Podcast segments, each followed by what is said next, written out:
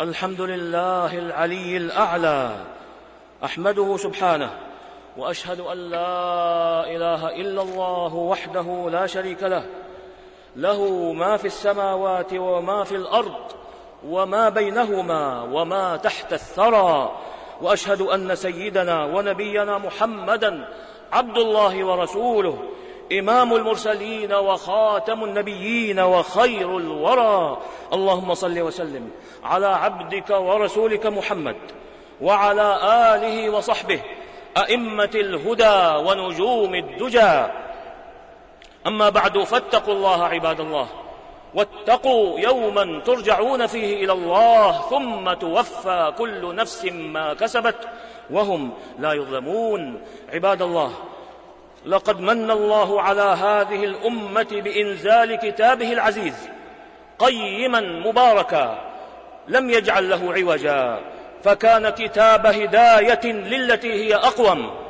دل الله به العباد إلى كل خير تطيب به حياتهم وتسعد به نفوسهم وتحسن به عاقبة أمرهم فأحيا به موات القلوب وأضاء به ظلمات الدروب وكان كما قال الله في وصفه كتاب أنزلناه إليك مبارك مبارك ليدبروا آياته ليدبروا آياته وليتذكر أولو الألباب. وإن وجوه بركته يا عباد الله لا حد لها لا حد يحدها ولا منتهى لها. غير أن سبيل نيل هذه البركة وإن الطريق إلى إدراكها هو طريق رسول الله صلى الله عليه وسلم.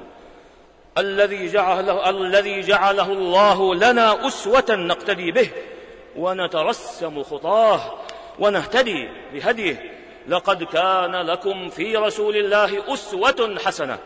أسوة حسنة لمن كان يرجو الله واليوم الآخر وذكر الله كثيرا.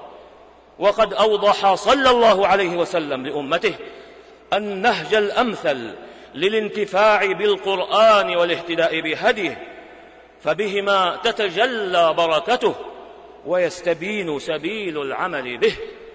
فبين ما للاشتغال بتلاوة هذا الكتاب من بركة تغمر من يتلوه بالحسنات والأجر الضافي وترقى به إلى المقامات العالية. وتبلغه المنازل الشريفة التي أعدها الله لحملته يوم القيامة. وذلك في مثل قوله صلوات الله وسلامه عليه اقرأوا القرآن فإنه يأتي يوم القيامة شفيعا لأصحابه. أخرجه مسلم في صحيحه من حديث أبي أمامة رضي الله عنه. وفي مثل قوله عليه الصلاة والسلام يؤتى يوم القيامة بالقرآن وأهله الذين كانوا يعملون به في الدنيا تقدمه سورة البقرة وآل عمران تحاجان عن صاحبهما. أخرجه مسلم في صحيحه من حديث النواس بن سمعان رضي الله عنه. وفي مثل قوله صلى الله عليه وسلم إن الله يرفع بهذا الكتاب أقواما ويضع به آخرين. أخرجه مسلم في الصحيح من حديث عمر بن الخطاب رضي الله عنه وفي مثل قوله الذي يقرأ القرآن وهو ماهر به مع السفرة الكرام البررة والذي يقرأ القرآن ويتتعتع فيه وهو عليه شاق له أجران. أخرجه الشيخان في صحيحيهما من حديث عائشة رضي الله عنها. وفي مثل قوله عليه الصلاة والسلام يقال لصاحب القرآن يوم القيامة اقرأ وارتق ورتل كما كنت ترتل في الدنيا فإن منزلتك عند آخر آية تقرأ بها. أخرجه الإمام أحمد في مسنده والترمذي وأبو داود في سننهما من حديث عبد الله بن عمرو رضي الله عنهما بإسناد صحيح. غير أنه صلى الله عليه وسلم لم يقصر البيان على هذا بل بين للأمة أيضا أن بركة هذا الكتاب وحقيقة الانتفاع به وسبيل الاهتداء بهديه إنما تكون لمن لم يجعل أكبر همه ومبلغ علمه التلاوة وحسب بل أخذ بحظه من تدبره وتفهم معانيه إذ هو المقصود من القراءة والغاية من التلاوة. وصفته كما قالوا أهل وصفته كما قال أهل العلم أن يشغل قلبه بالتفكر في معنى ما يلفظ به. فيعرف معنى كل آية. فيعرف معنى كل آية. ويتأمل ما فيها من الأوامر والنواهي. ويعتقد قبول ذلك. فإن كان مما قصر فيه فيما مضى اعتذر واستغفر. وإذا مر بآية رحمة استبشر وسأل. أو عذاب أشفق وتعوذ أو تنزيه نزه وعظم أو دعاء تضرع وطلب. وقد كان لرسول الله صلى الله عليه وسلم من هذا النصيب الأوفى والقدح المعلى. فقد أخبر حذيفة بن اليمان رضي الله عنه أنه صلى معه صلى الله عليه وسلم ذات ليلة فافتتح البقرة. قال فقلت يركع عند المئة ثم مضى فقلت يصلي بها فمضى فقلت يركع بها ثم افتتح النساء فقرأها ثم افتتح آل عمران فقرأها. يقرأ مترسلا إذا مر بآية فيها تسبيح سبح وإذا مر بسؤال سأل وإذا مر بتعوذ تعوذ. أخرجه مسلم في صحيحه.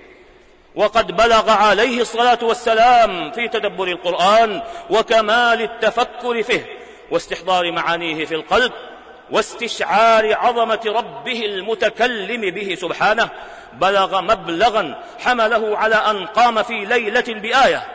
قام في ليلة بآية واحدة يكررها كما جاء في الحديث.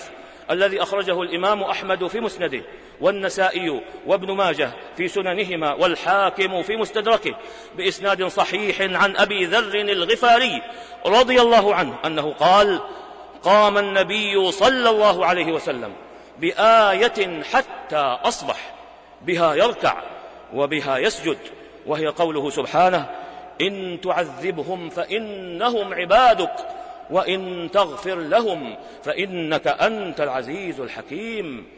ولا عجب أن يكون لهذا الهدي النبوي أثره البالغ في قلوب وعقول السلفنا الصالح رضوان الله, رضوان الله عليهم. فهذا زيد بن ثابت رضي الله عنه يسأله رجل فيقول كيف ترى في قراءة القرآن في سبع؟ قال زيد ذلك حسن ولأن أقرأه في نصف شهر. أو عشرين أحب إلي. وسلني لم ذلك؟ قال فإني أسألك قال زيد لكي أتدبر وأقف عليه. أخرجه الإمام مالك في الموطأ وعبد الرزاق في مصنفه. وهذا ابن عباس رضي الله عنهما يقول يقول له نصر بن عمران إني سريع القراءة. وفي لفظ إني سريع القرآن إني أقرأ القرآن في ثلاث. فيقول ابن عباس رضي الله عنهما لأن أقرأ البقرة في ليلة أتدبرها وأرتلها أحب إلي أن أقرأ كما تقرأ. وهذا عبد الله بن مسعود وهذا عبد الله بن مسعود رضي الله عنه يقول له رجل يقول له رجل إني لأقرأ المفصل في ركعة. فيقول ابن مسعود رضي الله عنه هذا كهذ الشعر إن أقواما يقرؤون القرآن لا يجاوز تراقيهم ولكن إذا وقع في القلب فرسخ فيه نفع. وقال رضي الله عنه أيضا اقرأوا القرآن وحركوا به القلوب وقفوا عند, وقفوا عند عجائبه. ولا يكن هم أحدكم ولا يكن هم أحدكم آخر السورة. وقد أعرض كثير من الناس في أعقاب الزمن عن هذا الهدي النبوي والطريق السلفي فصار شغل أحدهم الشاغل فصار شغل أحدهم الشاغل لا سيما في شهر رمضان الإكثار من ختم القرآن في عجلة شديدة وإسراع لا نظير له دون اهتمام بتدبره وتفهم معانيه وهو أمر جعله ابن الجوزي رحمه الله من تلبيس إبليس عليهم في قراءة القرآن فقال وقد لبس أي إبليس على قوم بكثرة التلاوة فهم يهذون هذا من غير ترتيل ولا تثبت وهذه حال وهذه حالة ليست بمحمودة وقد روي عن جماعة من السلف أنهم كانوا يقرؤون القرآن في كل يوم أو في كل ركعة وهذا يكون نادرا منهم. ومن داوم عليه فإنه وإن كان جائزا إلا أن الترتيل والتثبت أحب إلى العلماء. وقد قال رسول الله صلى الله عليه وسلم لا يفقه من قرأه في أقل من ثلاث أخرجه أبو داود والنسائي وابن ماجه في سننهم بإسناد صحيح. قال وقد لبس إبليس على قوم من القراء فهم يقرؤون القرآن في منارة المسجد بالليل بالأصوات المجتمعة المرتفعة الجزء والجزئين فيجمعون بين أذى الناس في منعهم من النوم وبين التعرض للرياء ومنهم من يقرأ في مسجده وقت الأذان لأنه وقت اجتماع الناس في المسجد ومن أعجب ما رأيت فيهم رجل ومن أجمع ومن أعجب ما رأيت فيهم رجل كان يصلي بالناس صلاة الصبح يوم الجمعة ثم يلتفت فيقرأ المعوذتين ويدعو دعاء الختمة ليعلم الناس أني ختمت الختمة. وما هذه طريقة السلف؟ وما هذه طريقة السلف؟ فإن السلف كانوا يسترون عبادتهم وكان عمل الربيع بن خثيم كله سرا. فربما دخل عليه الداخل وقد نشر المصحف فيغطيه بثوبه. وكان الإمام أحمد رحمه الله يقرأ القرآن كثيرا ولا يدرى متى يختم. انتهى كلامه رحمه الله. وجزاه خيرا على نصحه وبيانه وتحذيره وتذكيره. فاتقوا الله عباد الله. وليكن لكم في أمر الله وفيما كان عليه رسول الله صلى الله عليه وسلم خير باعث على تدبر كتاب الله تعالى. فإن التدبر الباعث على العمل هو المقصود الأعظم الذي حث عليه ربنا أبلغ حث بقوله أفلا يتدبرون القرآن ولو كان من عند غير الله لوجدوا فيه اختلافا كثيرا. نفعني الله وإياكم. بهدي كتابه وبسنة نبيه صلى الله عليه وسلم. أقول قولي هذا وأستغفر الله العظيم الجليل لي ولكم ولجميع المسلمين من كل ذنب. إنه هو الغفور الرحيم.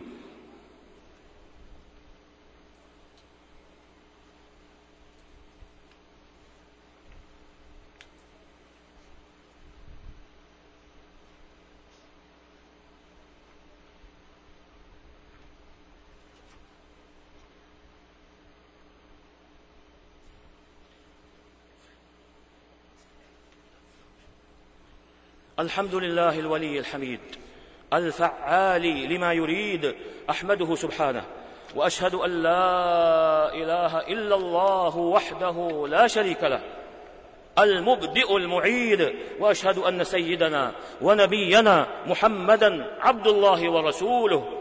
صاحب الهدي الراشد والنهج السديد. اللهم صل وسلم على عبدك ورسولك محمد وعلى آله وصحبه.